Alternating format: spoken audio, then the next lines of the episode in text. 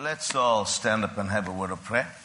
Father, we come to your presence this morning in the name of your Son Jesus, who gave his life for us upon the cross, taking upon himself all of our sins and our diseases. Lord Jesus, we honor you, we glorify you, and you said where two or three of us are gathered together in your name, you're there in the midst of them. So, Lord, we acknowledge your presence in this place. We ask you to speak to us through your word and to touch us. And Lord, I ask you to heal those that are sick, do miracles in this place this morning. And Lord, touch our hearts. And Lord, for everything you do, we covenant to give you all the glory, honor, and praise because you alone are worthy. In the name of Jesus. Amen. Please be seated. My name is uh, Christopher Alam. I live in Lancaster, Pennsylvania. No, I'm not Amish. I know I look a little bit Amish, but I am not. I'm a full blooded Hashemite Arab.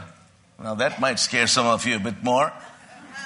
But uh, I want to start by thanking you, Pastor John, for having me. It's been a real blessing, and uh, I'm really grateful to be here.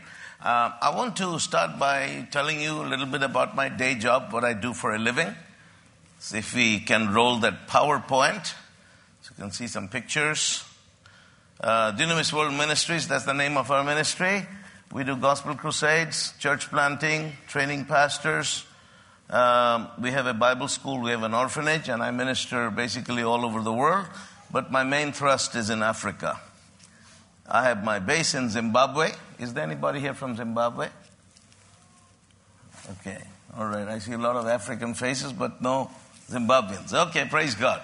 Next picture is uh, this is Beauty and the Beast, my wife and myself. Uh, my wife Britta, she's from Sweden. How she ended up with me is another story. So, so the next one is uh, this is a real live lion. The only thing fake about this picture is my smile.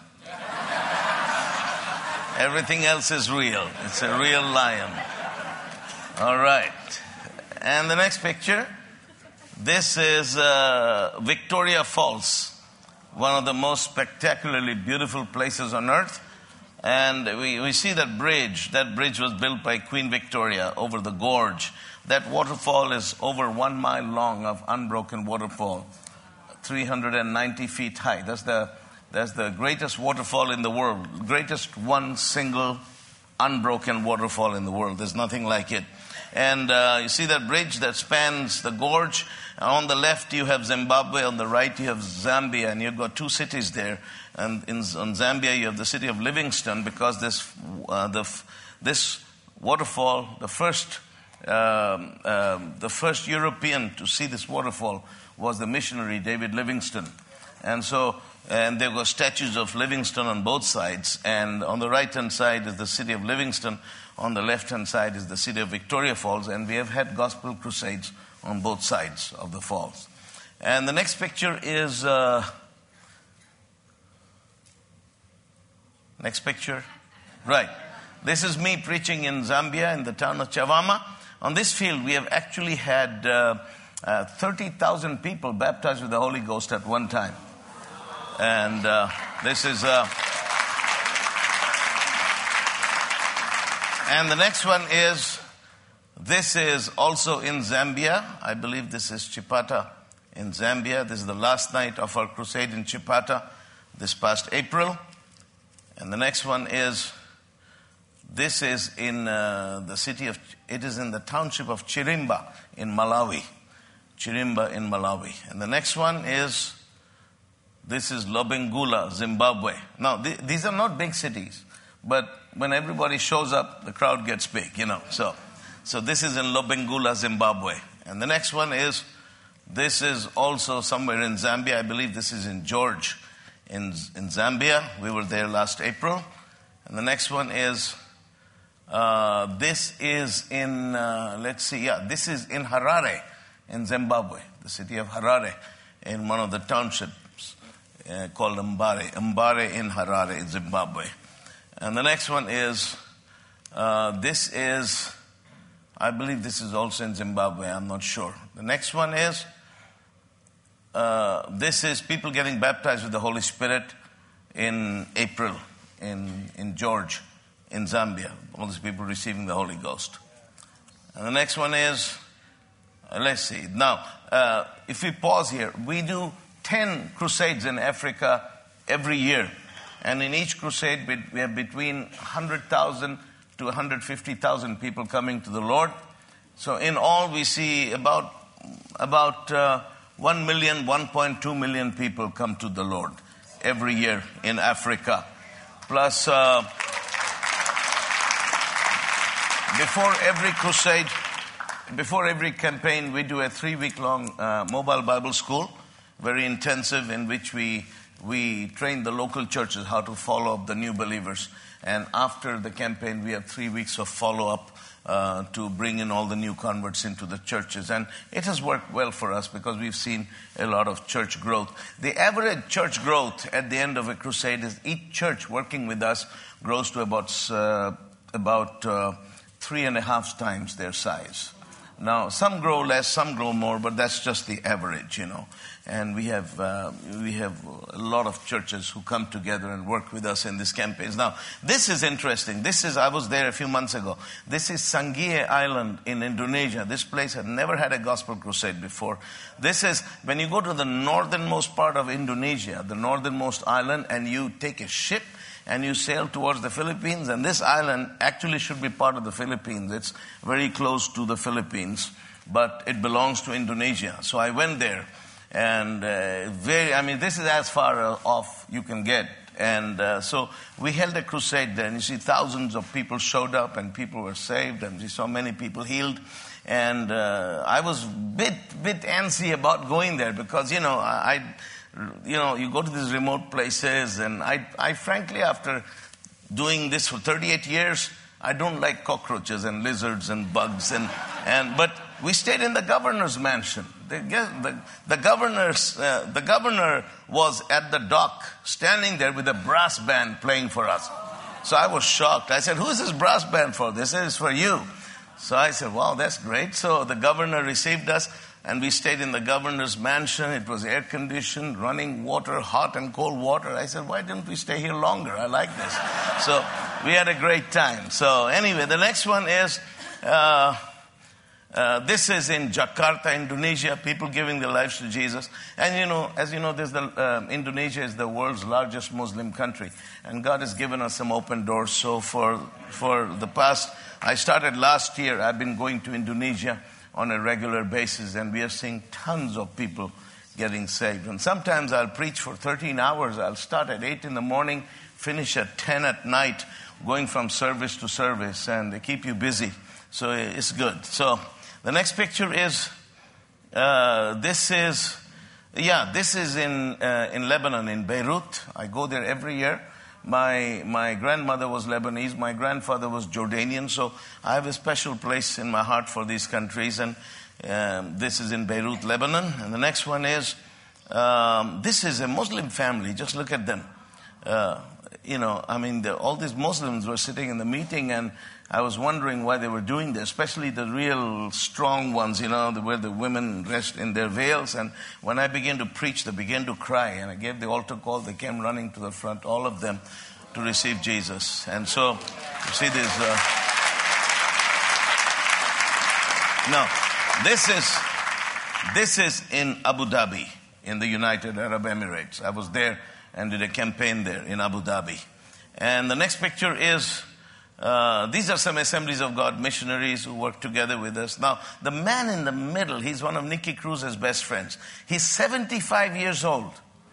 And he's been in the ministry 50 years, on the missions field for 47 years. He teaches in a Bible college, but every morning he goes out and witnesses to people on the streets, and he wins at least one or two souls every day. 75 years old. I mean, uh, one of my heroes, Pastor Mike Santiago, an amazing man. Next one is uh, uh, this is a uh, this is from Mozambique. This little girl had never walked before, and now she's walking for the first time, holding her mother's hand. This is in Mozambique. And the next one is uh, this is a lady. Uh, this is in Zambia. She was she was actually born paralyzed, and she had always been. See the ushers in the background holding up that cart, that box with wheels. She had been in that cart all her life, and, the, and she was in the crowd in that cart. And suddenly, the next thing, I see her standing right next to the cart. So I called her up, and she said, "God healed me, and now I can walk for the first time." So she walked on the platform, and. Uh, and the next one is, next picture is, uh, let's see. Yeah, this is, this, this, uh, this man with the striped shirt, he, he had six children and two of them, uh, little girls, 12 and 6 years old, were born deaf and mute. And he brought them to the crusade and God healed both of them. So they, they both began to hear and to speak. So I asked him to bring them back the next day. So he came back the next evening and I just want to check them. And now they were speaking even clearer. So we had this picture taken, and the brother, the the white boy on the left, you know, he he he. he he pastors the biggest church in West Virginia. He's a Grammy winning songwriter and uh, uh, used to have his own singing group before he was pastoring. And he has a heart for Africa. So he comes, uh, he comes every year and teaches pastors. So I, I tell him, well, you raise money and to feed the pastors and I'll bring them in. So he does that. We have a great arrangement. So eh, he, he pays to bring them in and to feed them and everything. And we bring them in, several hundred pastors, and he teaches them. So he was with me a few weeks ago in Zambia. The next one is uh, this. Now, this is interesting. Six years ago, I was in the city of Chegutu in Zimbabwe. And this man came with his newborn son, newborn baby, few months old. And the baby had a club foot. Now, a club foot is when the foot is totally turned this way so that the sole is pointing upwards and it was curled up like a ball. It actually looks like a club. And so he was crying. He says, Pastor, this is my newborn son, six months old. Can you pray? So I began to pray. And right there, God began to straighten his foot. So his foot was straightened. So six years later, I was back in Chegutu. So he comes, and I, I remember his face from somewhere. He says, "Do you remember me?" I said, uh, "Please remind me." He said, "Well, I'm the guy with the son." Then I remembered him, and then he says, "This is my boy. Look at his foot." Took his shoe off and his foot is perfectly normal. He had him running around. So I asked him, so I said, So what are you doing these days? He says, Well, after God healed my son, I got saved, and now I'm pastoring a church. So he's, he's now, uh, yeah, so he's now one of the local pastors in Chegutu. And the next one is, uh, let's see, this now, this is interesting. This is in Zomba in Malawi. Uh, Malawi was the first country I went to in Africa. And uh, over 20 years ago, I went to this town called Zomba. Zomba was the southernmost Muslim majority town on the African continent. Majority of the people were Muslims. And I did a crusade right in the middle of the city. We rented the stadium, did a campaign, and we had huge numbers of people getting saved. There were many miracles. And uh, I took a young man who had just been fresh out of Bible school. He went to a friend's Bible school, and I installed him as a pastor, and we supported him financially uh, until he was on his own feet. And uh, today, he has a church of 4,000 people, plus they have because people in Africa, in these towns, they don't have cars, and you should have a church within walking distance. So he has planted a network of 26 churches all around the town. So the whole town is covered with a network of churches that are under him. And now Zomba is no longer a Muslim city. The majority of the people are Pentecostal. So he, uh, because I was back in Zomba a couple of years ago and did a campaign there, and I saw that the majority of the population is are Pentecostal. It's no longer a Muslim town. So I tell people this is the best way to deal with Islam so if the president could give me a couple of billion out of their war budget, I could maybe uh, do it a better way, you know. Anyway, the next picture is. Uh, um, this is, uh, you know, we, I, I, we have planted about 1,500 churches through our ministry, and I, I, uh, right now I oversee, we have more than 350 churches in Africa that I oversee. So uh, one of the things you have to do, to do on a regular basis is bring the pastors in and teach them and all that. And, you know, we have a church planting school, like a Bible school. We have an orphanage and we run all that. But it's very important to train the pastors. So we uh, we train them. So this is one of the pastors' conferences we do. And is there any more picture? I don't think so. I think this is the last one. So um, I just want you to see this. This is what I do for a living. This is my day job. We also have an orphanage. Uh, I never wanted to have an orphanage. We have built an orphanage for other people to run, supported orphanages, but I ended up inheriting an orphanage uh, uh, with about 15 kids. So we, you know, you just have to take care of it because where I, uh, where my base is in Zimbabwe, 25% of all the children in the country are AIDS orphans. Uh, you know, the life expectancy in those African countries is 37 years. You see very few elderly people when you go to places like Zimbabwe and Zambia. In fact, most of the people are young people in their teens. And so I said, we got to do something. So we have a street ministry that uh, helps these kids because they end up in sniffing glue and end up in prostitution and drugs and crime and they die early. So, uh, you know, get them saved, give them a, uh, you know, teach them skills so they can support themselves.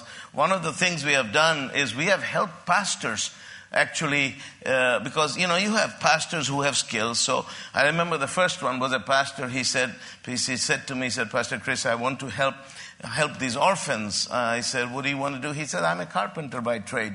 Uh, and, and I want to teach uh, them, you know, how to do carpentry. I said, okay, how much do you need? He said, $400. And you know, $400, I had it in my wallet right away. I gave it to him.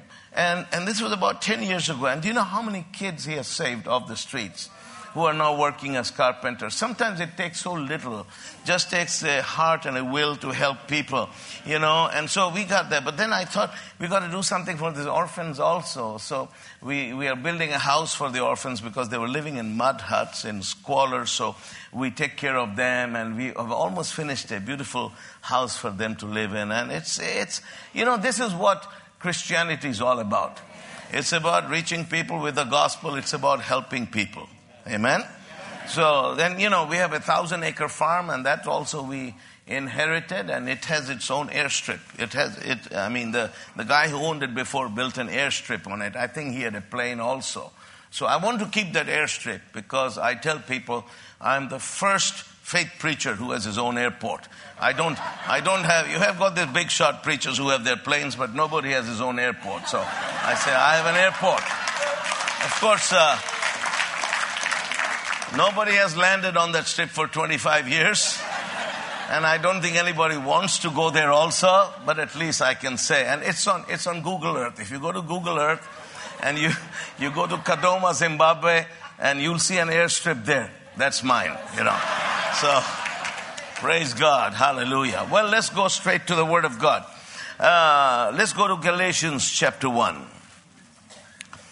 It says, For you have heard of my conversation in time past in the Jews' religion, how that beyond measure. Now, I, want, I wanted to share something else. I actually want to share something totally different, but my pastor, Pastor Sam, sent an, a text message to Pastor John and said, Tell Christopher to preach this. And I obey my pastor. So I thought, I will, I will do what my pastor wants me to share with you this morning. Is that okay with you? Yeah. Okay. He says, For you have heard of my conversation in time past in the Jews' religion, how that beyond measure I persecuted the church of God and wasted it, and profited in the Jews' religion above many, my equals in mine own nation, being more exceedingly zealous of the traditions of my fathers. So here Paul talks about his background. What he's basically saying is that he was a Jew and that he was a he was a, a, zealous Jew, you know, because there are a lot of Jews who, who are Jews in name, but they're very, very secularized. They don't believe in anything. But Paul was not like that. He was a, he was a, he was a strong, uh, strong Jew and he was a zealous Jew. And there were two things he writes. He says that I persecuted the church of God. So when the Jews were persecuting the church, Paul was in the forefront of that persecution. He was persecuting the church. And then it says he was zealous for the traditions of the Father. And I'd just like to bring out a point here that uh, faith always looks forward. And you understand that. Religion always looks backwards. Faith is concerned with what God is going to do. Religion is more concerned about maintaining the traditions of the past. And this is the way we used to do it, and this is the way we will do it, and some things will never change. And this is the way it was when I got saved in the good old days, and this is the way it's going to be until I die, you know? And so Paul was zealous for the traditions of the Father. He was zealous for tradition. And then something happened. It says, But when it pleased God, who separated me from my mother's womb and called me by his grace. He said, Then came a time it says it pleased God. You see, we are saved because it pleased God. And I am here. I'm, I was the most unlikely person to, to be seen in church. But I'm here because it pleased God. Amen. I'm here because it pleased God. Salvation was not man's idea. It was God's idea. We love Him because He first loved us. Amen. Jesus died for us when we were sinners. You know, some people say, I found Jesus. He wasn't lost, we were lost. He found us. Amen? Jesus found us, we were lost. So, the whole thing is God's idea. It said, when it pleased God, then it says, who separated me from my mother's womb. That means that Paul lived his life with a sense of destiny. It's important to know and to understand that you are not just an accident. You didn't happen by accident, but you are with, here with a purpose, and God has a plan and purpose for your life. And, and, let, and let me just say this I know people who ha- are seemingly very successful in life and have all the outward trappings of success, but they're still very unhappy and dissatisfied because of one reason they have not really understood why God has created them. Amen. If God has blessed you, He has blessed you so that you can be a blessing to others. You know, I mean, there's a purpose with everything. If you have wealth, there's a purpose with it. If you have education, there's a purpose with it. Whatever God has bestowed you within this life, there's a purpose with it. It's good to find out your purpose in God and run with it. Amen. And so it's good to live your life with a sense of destiny because it brings great satisfaction in knowing who you are and why God has put you on this earth. Hallelujah. Let me tell you a little story which reminds me, you know, uh, I went through a lot of darkness in my life, and uh, uh, until the age of 21, I never met a Christian. I never saw a Bible, and uh, I had never set foot in a church. I knew nothing about Christianity. But uh, I'm going to tell you more about that later. But about five years ago, it was Easter Sunday. Now, my mother left when I was eight years old. And uh, I have really, I mean, I know where she is, and, but I have no relationship with her. You know, she left when I was eight and decided to live her own life. So since then, I have met her just a few times. I'm not really close to her. But because she's my mother, I call her from time to time to see how she's doing. And five years ago, I remember it was Easter Sunday, it was night, my wife had gone to bed, so I decided to call my mama. So I called her. I said, Mama, how are you doing? She said, I'm fine. Uh, how are you? I said, I'm okay. She said, I have some sad news. And she told me about the, this wife. Uh, Mrs. Ashraful Alam. Now, we had the same last name, but we were not related. Her, this lady's, uh, she said, this uh, lady, Mrs. Alam, has just passed away. She died two weeks ago. Now, this lady she was talking about was the widow of my father's best friend, one of my father's best friends. Now, my father was an army general, but when he was a major, this gentleman was my father's colonel. He was his commanding officer. And they were very close, and people even assumed that they were brothers because we had the same last name, but we were not related. So I remember meeting the colonel when I was about uh, 13 years old. I remember meeting him then. That was the last time I saw him. And his wife, I had seen her when I was much smaller. And uh, I don't really remember much about her. But my mother was telling me this lady has passed away. I said, Well, I'm very sorry to hear that. Then my mother said, You know, she used to pray for you every day. And every time I would meet her, she would ask about you. She said she died in a hospital about a mile away, mile and a half away, and we were very close. And right until the end, I was with her, I was holding her hand when she passed, and she, right before the end, she, she asked for you. I said, But Mama, why should she ask for me? Ask for me. She hasn't seen me since I was a child. And my mother said, Because she was your godmother. Now, I didn't know I had a godmother because Muslims don't have godmothers, you know. But I happened to have a godmother. I said, Oh, really? She said, Yeah, she was your godmother. She said, In fact, when you were born in 1954, in those days when a woman was giving birth, they would not allow the father to be in the delivery room, but they would allow the mother's sister or her best friend to be around. So she said, When you were born, Mrs. Alam was right next to me holding my hand. And when, when, uh, uh, when I gave birth, she said, I was almost unconscious, but the midwife handed you to her. And she was the first one who ever held you in her arms, and she was holding you. And then he says, Mrs. Alam used to wear a cross around her neck. And she took that cross off and put it on your forehead and began to pray for you and bless you. But I said, But Mama, why should she do that? We were Muslims. We were all Muslims. And she said, No, the colonel was a Muslim but she was a Christian. And nobody really understood why she married this Muslim man, but she was a devout Christian right until the end. She read her Bible and talked about Jesus all the way to the end. And she was blessing you and praying for you. And then my mother said, Then the door opened and your father walked in. And she said, You know how your father was? When he saw what she was doing, uh, he got very upset and he said, Mrs. Alam, you can't do that. You are our friend. You are my commanding officer's wife, but we are Muslims and you cannot do this. And uh, Mrs. Alam said to my father, he, she said, Major, I know you're a Muslim and you're going to bring this boy up as a Muslim, but I'm telling you today that Jesus is going to save this boy and God is going to bless him. And so, and so, uh, then my mother said, That is why your father found it so difficult when you became a Christian and he persecuted you and tried to kill you because he knew that even until the end he had lost. So, you know, that it was then I realized you look back at your life and you see all the things you have been through in life and you begin to see the plan and the purpose of God. And I suddenly realized that, you know what? In spite of everything I've been through, I am living my destiny. This is why God put me on this earth. Do you understand what I'm saying? Paul lived his life with a sense of destiny, and you and I should live our lives with a sense of destiny. Well, that, then he says, then he says, and he called me by his grace. You see, God calls us by his grace. When God calls people to preach the gospel, he does not call them on the basis of their talents, on the basis of their merits. He calls them not because they have been to, uh, to a Bible college and have a degree you see, Bible colleges don't make men of God. God makes men of God.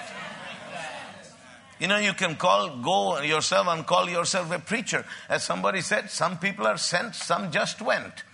But only Jesus sends people. Amen. And God calls people who He chooses, not on the basis of their merit. So then He says, all this, you know, He called me, it pleased God, He saved me, and He called me from my mother's womb, and all that. And why? What's the purpose? Then He says, verse 16, to reveal His Son in me that I might preach him among the heathen. You see, the primary purpose of God's calling upon our life is not for us to preach the gospel, but it is to give us a revelation of the Son of God. That's the first thing God wants to give us is a revelation of Jesus. Because you see, you can only preach with life changing conviction the things that are a revelation to you. That's why I tell people it's not enough. You cannot live your life listening to other people's CDs and, you know, going to conferences and getting hands laid on your head and getting Pentecostal massages, you know. You, you know, you need, you need more than that. You need a revelation of Jesus Christ crucified and risen and living in you. Christ in us, the hope of glory. We need the revelation of Jesus. And when we have that revelation of Jesus, that is when we take this wonderful gospel out and we preach it to the heathen. Amen. So here Paul shares his story, and uh, today I want to share with you my story. And I call it Why I Preach the Gospel. Because you know, I had my family asking me, why, why are you doing this? Because I come from a very, you know, very high up, uh, I come from an aristocratic family. My, uh, grandfather was a prince, my father was a prince, so I come from a, I'm related to the royal family of Jordan, we are direct descendants of Muhammad, and they couldn't understand, you know, they just, just couldn't understand why someone from our family, you know, my father was an army general, my mother was a member of parliament, uh, I've got one cousin who did two PhDs from MIT, and he lives, uh, I don't know, Worcester or someplace close by. He doesn't know I'm here. Well, anyway. But, but you know, I've got, I've got, I've got, I've got, you know, I come from a very classy, educated family, and they couldn't understand why I go to places like, you know, out in the bush in Africa and preaching the gospel. And, and I try to explain to them why. This is God's calling on my life, and I'm happier than any of you. Now, but here's the thing I would categorize the reasons I preach the gospel into two different categories. The first category would be the biblical reasons I preach the gospel. And when it comes to the biblical reasons, it's things that apply to all of us. For example, one reason is because Jesus is the only way to God. He says, I am the way, the truth, and the life. No man comes to the Father but by me. Now, I'm aware there are many religions and there are good people in other religions, and people wonder why can't a good Muslim go to heaven? Why can't a good Hindu go to heaven? I cannot answer those questions, but I do know this much that Jesus himself said, These are not my words, these are not my assumptions, these are his words. I am the way, I am the truth, I am the life. No man comes to the Father but by me. So he closed the door to any speculation as to, well, can a good Buddhist be saved? No, he can't. Why? Because Jesus said, I am the way, I am the truth, I am the life. No man comes to the Father but by me. So, what do we do about those people who don't know Jesus? Well, the answer is simple. We preach the gospel to them.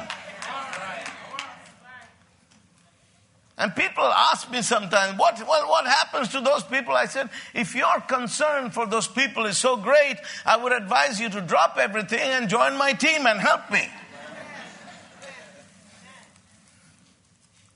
So, you know, that's the first reason. The second reason, there is something in the Bible called the Great Commission.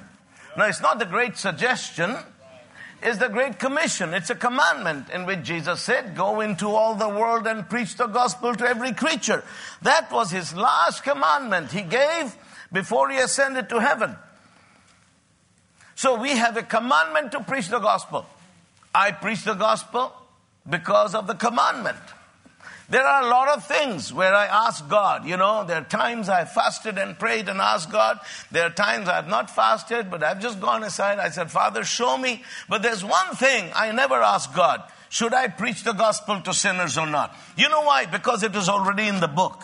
You see, if something is already in the book, we don't have to ask God about it. We just have to do it. Like Nike says, just do it. Amen? Amen?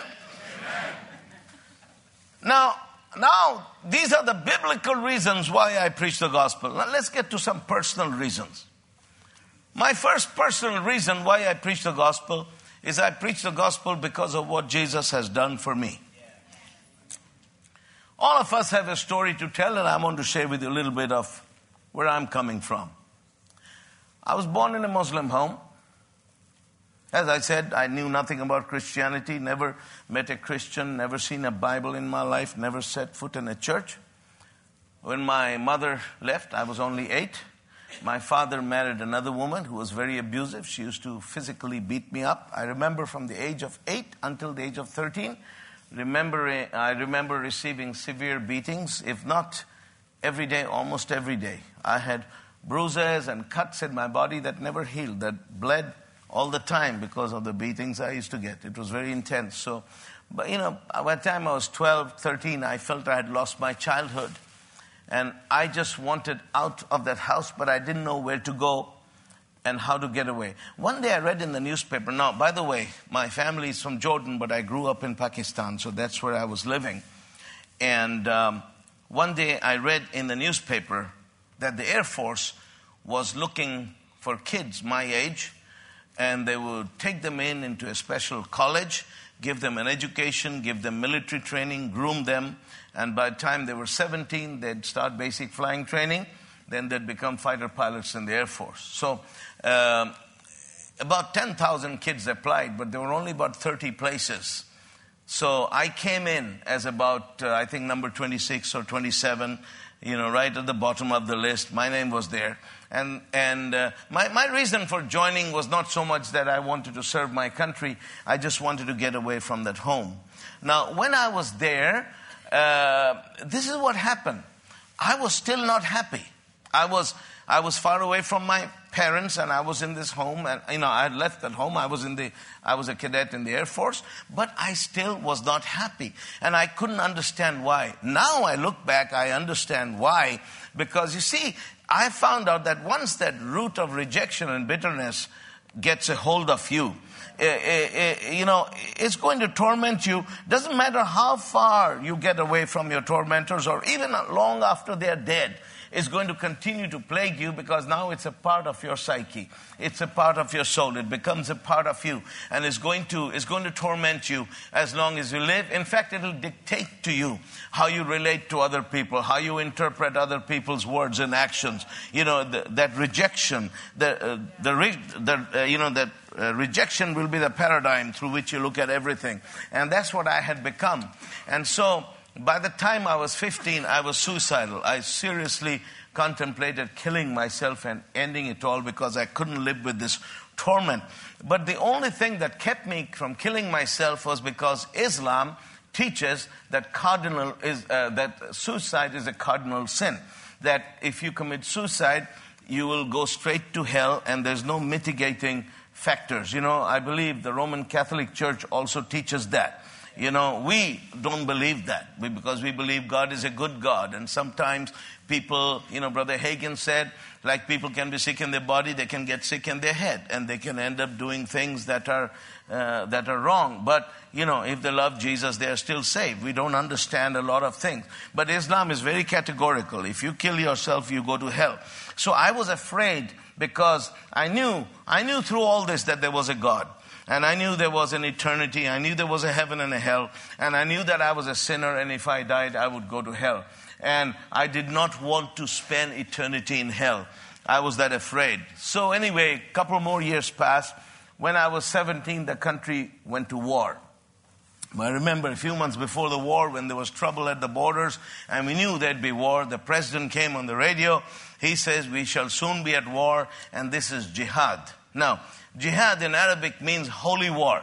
And Islam teaches that if you get killed in a jihad, you go straight to heaven, even if you have lived a sinful life.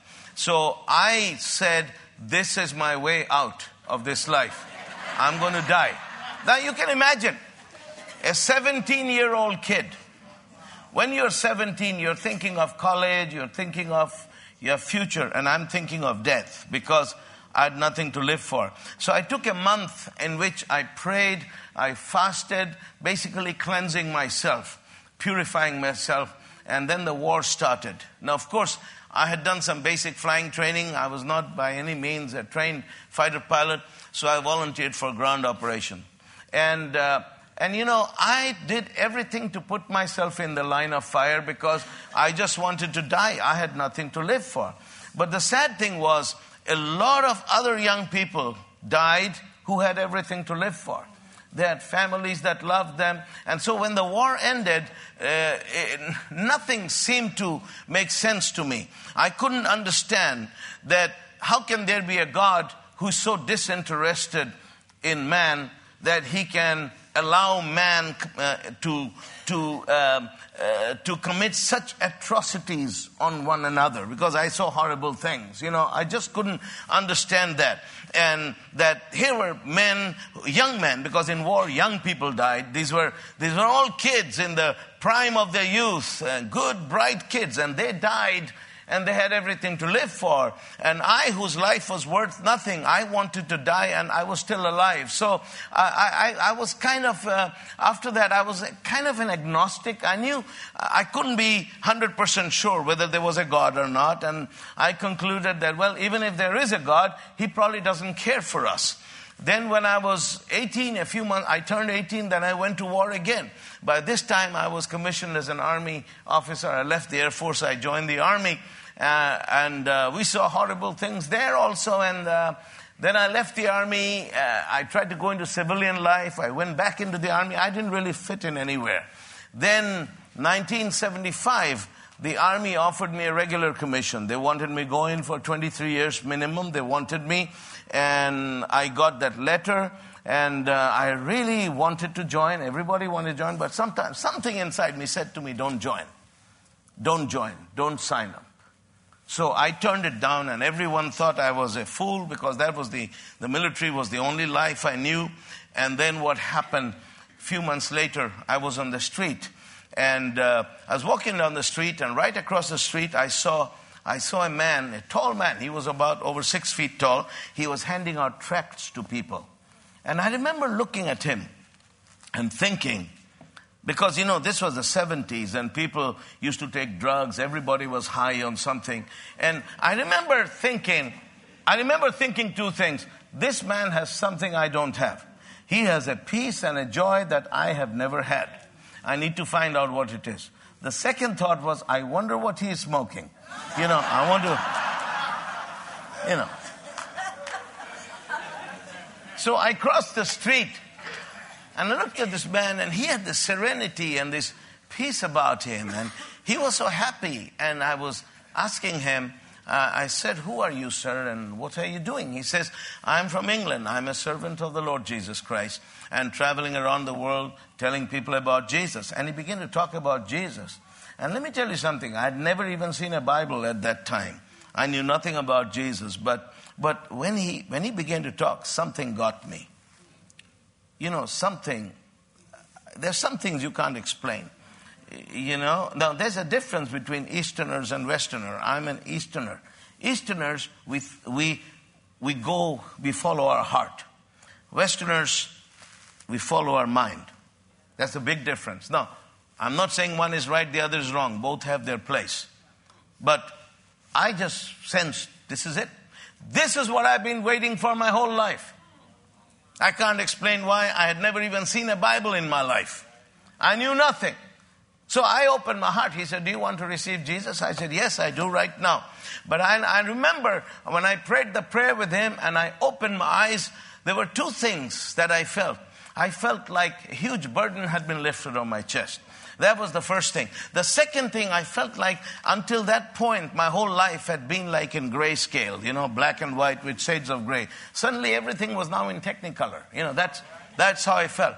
And I was so happy. I, I mean, everything about me changed. Well, people, my friends saw me what was happening to me, and the next thing I knew, I was in an army mental hospital for evaluation. And so I was, I was in a military mental hospital, and there I began to preach the gospel. I began to share Christ with everybody, and then one of the staff members gave his life to Jesus. Then the psychiatrist, he called me in because I outranked him. I was a major, he was a captain. He said, Sir, there's nothing wrong with you, and you're just causing problems here. So I will discharge you, release you, let you go. So he released me. And then I was under house arrest for some time. And then I escaped and I started preaching on the streets and I was arrested. And then I was in prison for almost a year. I was tortured when I was in prison. And they told me, you will either come out of here in a casket, in a coffin, or you'll come out of here if you give your life back to Islam and you become a Muslim again. And I refused, but after a year I came out. Then I came out, then I was arrested again for keeping a Bible. And then they said, You're going to be killed because that's the only recourse we have to deal with apostates, you know, people who leave Islam. So we're going to kill you. So I escaped from the country I went to Afghanistan, Soviet Union, Turkey, Belgium, and I ended up in Sweden. And, uh, and uh, there I met my wife in church. We got married. I got baptized with the Holy Spirit. I went to Rhema. Uh, I was there. I found out I was in first year when Pastor John was in second year. And, but we never met. And I, I came back uh, to Sweden. We lived in Sweden for about 20 years and started preaching from that point. And I look back at my life today and I say, the reason I'm standing here is there's only one reason and that is because God is a good God. You know. So, that's the first reason I preach the gospel, is because of what Jesus has done for me. That's the first reason. Now, the second reason I preach the gospel is because of what I've seen Jesus do in the lives of other people. Let me tell you a couple of stories. I'm thinking of the township of Chaisa in Zambia. And I remember, you know, we have a huge PA system. When I'm preaching, you can hear me a uh, couple of miles away. And the reason I have a big PA system is that I want everyone to hear the gospel whether they like to or not. I say, You don't come to my crusade? Fine, I'll come to your house. You know. So, uh, about a mile away from the field where I was preaching, there was a family, and this family had two children, this couple. There was a little boy who was nine years old, and his older sister, 11. Now, the little boy, he had contracted spinal meningitis that had left him totally paralyzed. And so the family, for some reason, the parents were, you know, very angry at Christians, at God, at churches. They want to have nothing to do with Christianity. So every evening, they would leave the children at home. They would tell the sister, look after your little brother. And mom and I are going out. And they'd go to a local bar and drink, spend the evening drinking beer with their friends. Then they'd come back. So that evening, you know, I started preaching on Tuesday night and, uh, uh, on when it was Thursday night. Now, Tuesday night when I was preaching, the parents went out to the bar, and the, the boy, the little paralyzed boy, he was laying in his bed, and through the open window, he could hear me preach over a mile away. And he listened to me on Wednesday night. Then on Thursday night, after the parents leave, he says to his sister, he says, Could you please carry me on your back to where this man is? Because I believe his Jesus is going to heal me. And the sister said, You know, mom and dad will be very angry and because they don't like preachers and they don't like Christians. And, and the brother said, I know I asked them and they got very angry, but now they're gone. Could you please carry me there? And the sister said, Yeah, but you are so big. You're almost my size and I can't carry you. And he began to cry. He says, Please, this is my only chance. Please take me there. I really believe his Jesus will heal me. And then she began to cry. She saw her brother crying. She began to cry. She said, No, but it's difficult. You're heavy and it's far. I know this field is right next to my school and it's a long walk and I can't carry you. And he says, Look, this is my only chance. I don't want to end up as a beggar on the streets when I grow up. He says, I know his Jesus will heal me. In fact, I promise you, you just have to carry me one way. I'm going to walk back. And, uh, and so the, the sister, when she saw her brother crying like that, she, she says, Okay, I will try. So she picked him up on her back. That's how uh, African women carry their children. So she picked her brother piggyback and she stepped outside the house. Now you got to understand in those poor townships in Africa, uh, when you step out, it's pitch dark. Firstly, because there's no street lights, it's totally dark. Secondly, the roads are not paved. It's all, you know, it's, it's stones and sharp stones and it's all Eh, it's very rough. And, and there are brothers here and sisters here from Africa, you know what I'm talking about. And so when she stepped out, and it was totally dark, and she began to walk, and she had walked a few feet, then she stepped in a hole or something and she fell down. And you know, there's sharp stones on the ground, and she cut herself, and he cut himself, and, and they were both crying, and she says, No, I can't carry you. And she, he begged her. And so she picked him up again and she walked again. And I mean, I don't know how many times they fell on the way. But I saw them that evening when they reached that field they were cut. I mean, they were cut in the head, on their faces. The, all the skin was gone from their arms, their elbows, their knees, their shins. And uh, they were covered with dirt and they were covered with blood, basically, both of them. Because they had fallen so many times, it was very painful. And, but each time she had gotten up, picked her brother up, and come to the field. And that night, Jesus honored that little boy's faith. And that little boy began to walk and then he lined up uh, to testify. And he came on the platform. And he came on the platform, and I saw him covered with dirt. And he told me his story. I said, Who brought you here? He said, My sister. I said, Bring your sister. Then the sister came, and she was slightly bigger than him. I said, How far did you carry him? She says, I live more than one and a half kilometers away. And I came and I said, What happened? She said, We fell so many times. And she was crying because through the dirt you could see her the stains of her tears. And uh, they walked back home and they were in the kitchen. And when mom and dad came home, they understood what had happened and they fell on the floor and they began to cry. Next day, the whole family came. The whole family came. And uh, along with their extended family, their relatives, their neighbors, they all came. And uh, the whole group of them got saved. And you know, I got my team together. I said, look, you know, each crusade, we do like six services. We do 10 crusades a year. And you saw the pictures. I said, we are so used from looking at people from the platform, and all we see is a mass of humanity. I said, but sometimes God allows us to uh, see these people up close, one on one, and that's when we realize that these masses are composed of, of individuals who Jesus loves and who Jesus died for. And I said, I don't know how many people were here tonight. There were maybe 60, 70,000 people in the crowd. But I said, you know, each crusade cost us $25,000. But I said, but you know what? If we spent all that money, came all the way to Zambia just for this one little kid, it would be worth it. Because, you know, even if a little sparrow falls to the ground, the Father knows it. I said, these people are precious to God. Let us never forget that. Just because we go to, you know, sometimes we value the lives of the rich more than the lives of the poor. We go to, we go to poor townships in Africa where people are struggling to survive, live from day to day, and, and we just brush them aside. But when there's one rich man in America, you know, who is sick, we make a big deal out of it. I said, you know, Jesus loves those people. The value of these people is not on, the, on their financial status or how much they can produce or what the color of their skin is. It is on the fact that Jesus died for them. Jesus died on the cross for them. And I, I often think, I often think of that man and I think of him and I think that is why I preach the gospel.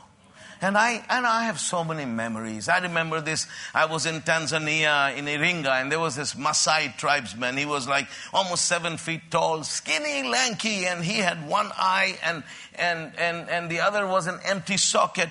And then I said, wherever your, you know, your sickness is, put your hand. He put his hand on that empty socket. And when I finished praying, he took his hand off and there was an eye there.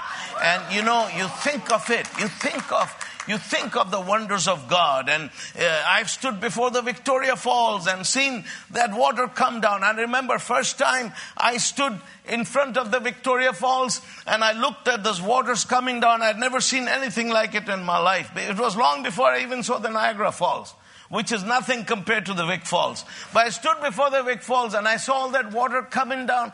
And then I remembered that scripture when Jesus said, out of your belly shall rivers of living water come forth. And I remember I stood there, I began to shout. I said, Jesus, let it be like this through me. Let it be like this through me. And I suddenly realized, you know, even more than that, the wonders of God when He touches the life of a little child. We serve a God of miracles. God touches the lives of other people. Can I tell you one more story? I just need five more minutes. Years ago, 1981, before I went to Rhema, there was a knock on our door. My wife and I lived in a small apartment. And I opened the door, and there was a Swedish girl. I don't know her name. I've never seen her since. Never seen her before. She was standing next to an Arab guy. She says, Are you Brother Christopher? I said, Yes. She said, This is. Uh, Yusuf. Yusuf is Arabic for Joseph. This is Yusuf. He's from Algeria. Please tell him about Jesus. She pushed him to the door, closed the door, and disappeared. so here I'm standing with this Arab guy. I said, please come in. And you know, in Arab culture, we offer hospitality. I said, would like some coffee? Yes, please. So you want to hear about Jesus? I said. He looked at his watch. He said, well, I got some time. Tell me. So I knew he was not very interested.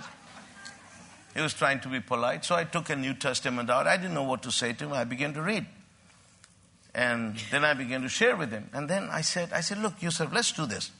Why don't you take this New Testament, begin to read it. I gave him the Gospel of John. I said, start reading from here. I said, everything you wonder about, underline it. Come back tomorrow and I'll try to answer your questions. He said, that's good. So he came back the next day with a whole bunch of things he had underlined and I explained those to him. Then I said, well, you can go back and underline more things. So we did this for two weeks. Two weeks he was back every day. And then he said, he says, that's it. No more question answers. I want to receive Jesus. I said, Are you sure? He says, Well, he said, just reading this book is changing me. He says, There's things happening inside of me I can't even describe to you. I said, Like what? He said, Like I used to go to the pub and get drunk with my friends. I don't do that anymore. I said, This book won't let me. Reading this. I said, He said, I just, I just feel so terrible doing those things. I said, Okay, great. So he received Jesus. Then I began to disciple him. Then I baptized him in water. He was very eager to learn. He wanted to know everything. I remember when he came out of the water, he was shouting in tongues. So I said, Oh, there's one less thing to explain to him. but you know, in Sweden, it's like America. Sometimes getting people baptized with the Holy Spirit is like a dentist pulling teeth, you know? And so he was speaking in tongues. I said, Great. So I'm teaching him. Then I get my acceptance letter from the US, from Rhema. So I said to Yusuf, I said, listen, my wife and I are leaving next month to go to Bible school in America. He began to cry. He says, Who will help me? Who will teach me? Because at that time we didn't have any good churches in Sweden. There were churches, but they were all religious. So I said, I tell you what, I have friends in England, I'll send them to you. I'll, I'll send you to them and they will teach you. So we sent him to England. I went to Rhema, came back from Rhema, and then I lost touch with Yusuf. I mean, I had heard through the grapevine that he had married a Chinese girl from Malaysia and he was back in Algeria. Then I heard that there was civil war in Algeria. Hundreds of thousands of people were killed in fighting between Al Qaeda and the government. I mean, it was bad. And then I didn't hear about him for 25 years, you can say. And I had no idea where he was. In fact, I forgot all about him. Well, a couple of years back, I was back in Sweden. We go back there twice a year, and I was back and I met this old missionary who used to, I used to be with an organization known as Operation Mobilization.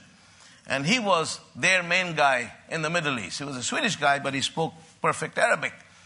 So I met with him, took him and his wife out to lunch. They were retired now, they were almost 70. So I said, Brother Bertil, where, what are you doing these days? How's the retired life? He said, Well, not really. I'm kind of semi retired. I go to the Middle East every month to preach, to teach. I said, Where are you going next? He said, I'm going to Algeria next week. I said, Algeria, isn't there a civil war there? He said, No, no, the civil war has stopped. There's a revival there.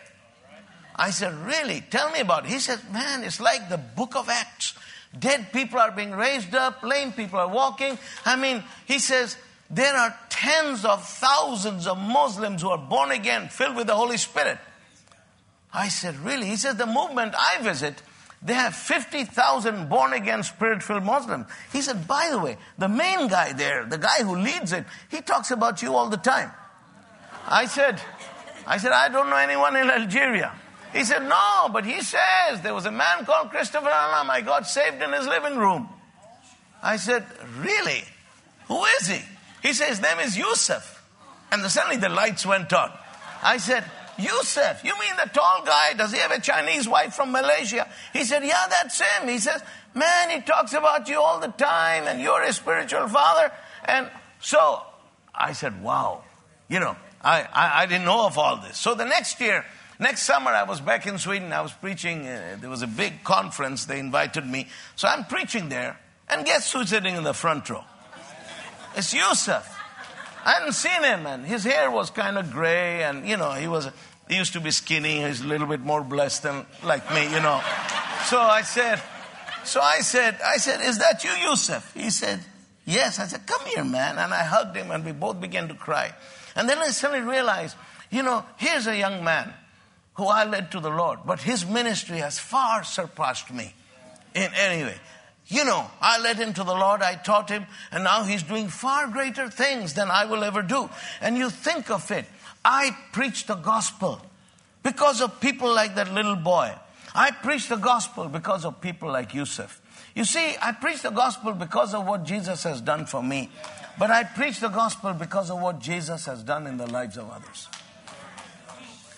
The final reason, the third reason I preach the gospel, I preach the gospel because of a man called Jim Turner. And let me tell you who he is. When I got saved, I was in prison, came out of prison, I started going to a church. And it was a good church. The pastor was an Australian missionary. I used to sit in the front. I was so eager. He used to preach good. He was very nice. Then one Wednesday night, he says, Brother, can you sit in the back next Sunday? And I said, Why, Pastor? He said, We are going to take communion, and I don't want you to take communion. I said, Why? He said, Well, in our denomination, uh, we have a rule that only if you're water baptized can you take communion, and you're not water baptized. And I said, But, Pastor, communion is the body and the blood of Christ. I really believe that. I don't take it lightly. He says, I know, I know. I would love to give you communion, but I can't because you're not baptized. So I said, Pastor, why don't you baptize me? He says, No, I can't. I said, Is there anybody else? He says, No, nobody else will baptize you. I said, Why? He said, Let me explain to you. He said, In a Muslim country, when a Muslim becomes a Christian, there is persecution. Like they will try to kill you, put you into prison, and all that. But you see, when a Muslim gets saved and he gets water baptized, Muslims view water baptism as the final break, that this person is now going, he's gone, and he is not coming back. Water baptism is the point of no return.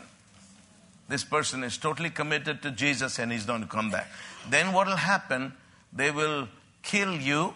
They will kill the pastor who baptizes you. Then they will persecute the church of that pastor. They will burn the church. They will kill believers from that church and they will burn the church down. He says there have been some incidents in which Muslim converts have been killed, pastors have been killed, churches have been persecuted. So we want to, you know, to uh, we, we, we don't want these things to happen and innocent people to leave, lose their homes and lose their property and get killed. He said, because of that, we have decided we will not baptize Muslim converts. So I was looking for someone to baptize me because it's very difficult for me to sit in church. Everybody else took communion while I couldn't. So what happened then, I met Pastor Jim Turner. He was an American Southern Baptist missionary. And he said to me, he says, Brother, I heard you want to be baptized. I said, Yes, sir. He said, Well, I'm going to baptize you. I said, uh, No, Pastor, it can be very difficult. In fact, they can kill you. And uh, you're American, and there'll be an international incident. And he says, Look, he says, I've been watching you, and I know that the hand of God is on your life. And I don't want anything to stop you from fully partaking of what the Lord has for you. If taking communion means so much to you, I will baptize you. So he took me to the Arabian Sea and he baptized me. And a few weeks later, I had to escape, and I ended up in Sweden. And five months later, when I was in Sweden, I got a letter from an, another American missionary telling me that Pastor Jim Turner had been killed uh, by the fundamentalists and they had found his body up on the mountains. You know, uh,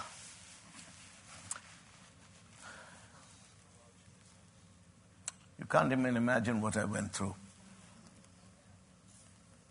It was a most difficult thing that uh, a man, a minister of the gospel, with a wife and three children, would give his life so that an Arab boy could take communion.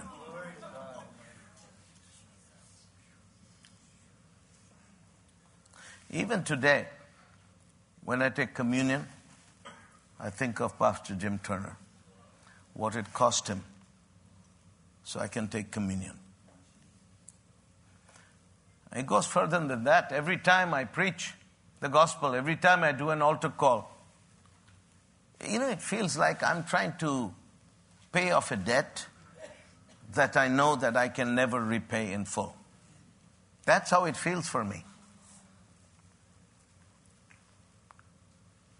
People who I know in the ministry, I have friends who went to Rhema with me who gave up because they got discouraged. Many of them. I don't even have the luxury of entertaining the thought of giving up when things have been tough. Because what it cost him. Because it has cost me something, but it cost that man everything. When you look at the price that was paid, and that I can stand here before you because of that price, I must go on. Fulfill both my calling and fulfill, in a way, his unfinished calling. And I know I've lived that way since 1977.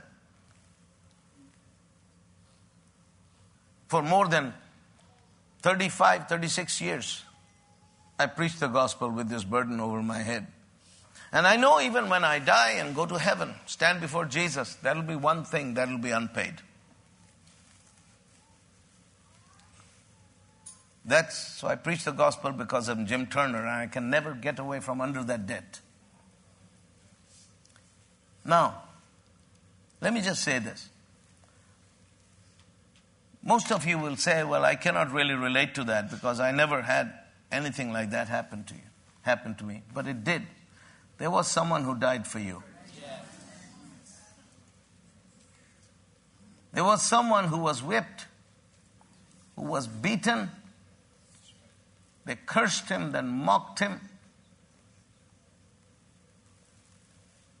and covered with blood, covered with the spit of sinners, covered with dirt, he carried that cross to Calvary where they crucified him so that you and I can take communion. So that you and I can sit here this morning and worship God. So that you and I can have this assurance and say, when this life is over, I'm going to go be with Jesus. So, my challenge to you would be how are you going to live your life? Are you going to continue your life as you have done so far?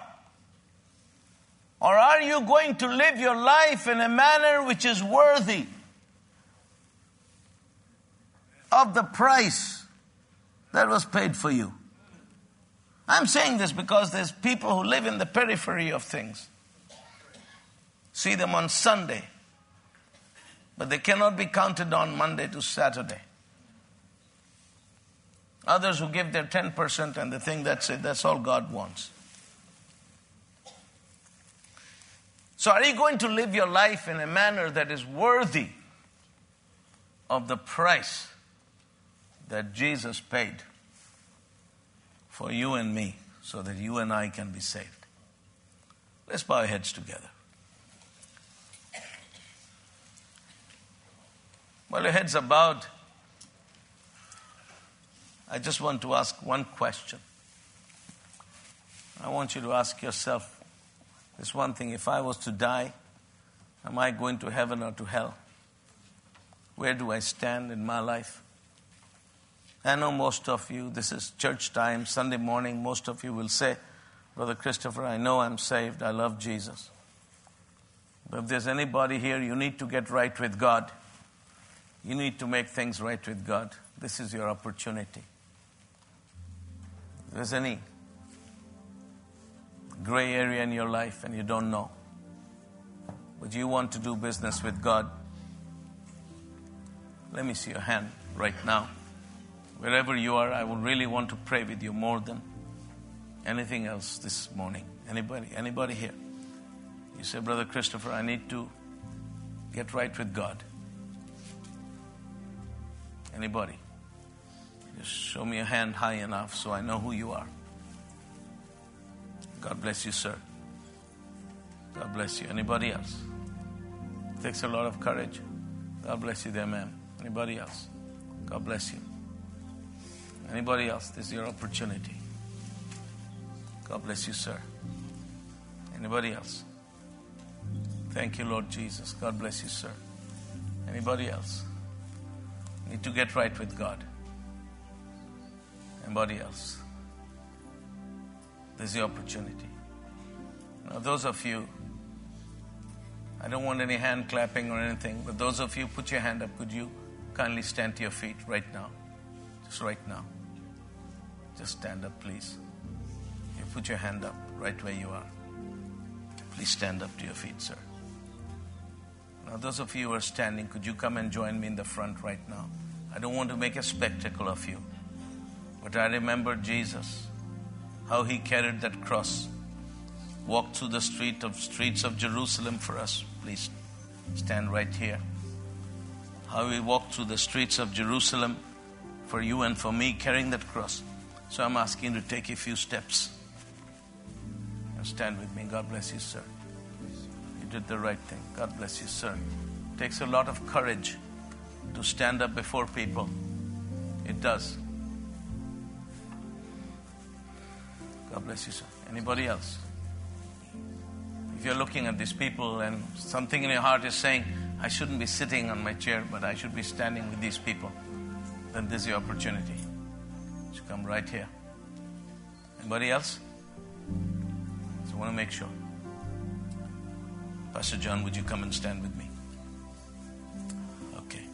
Anybody else needs to be in the front? Please come and stand with me.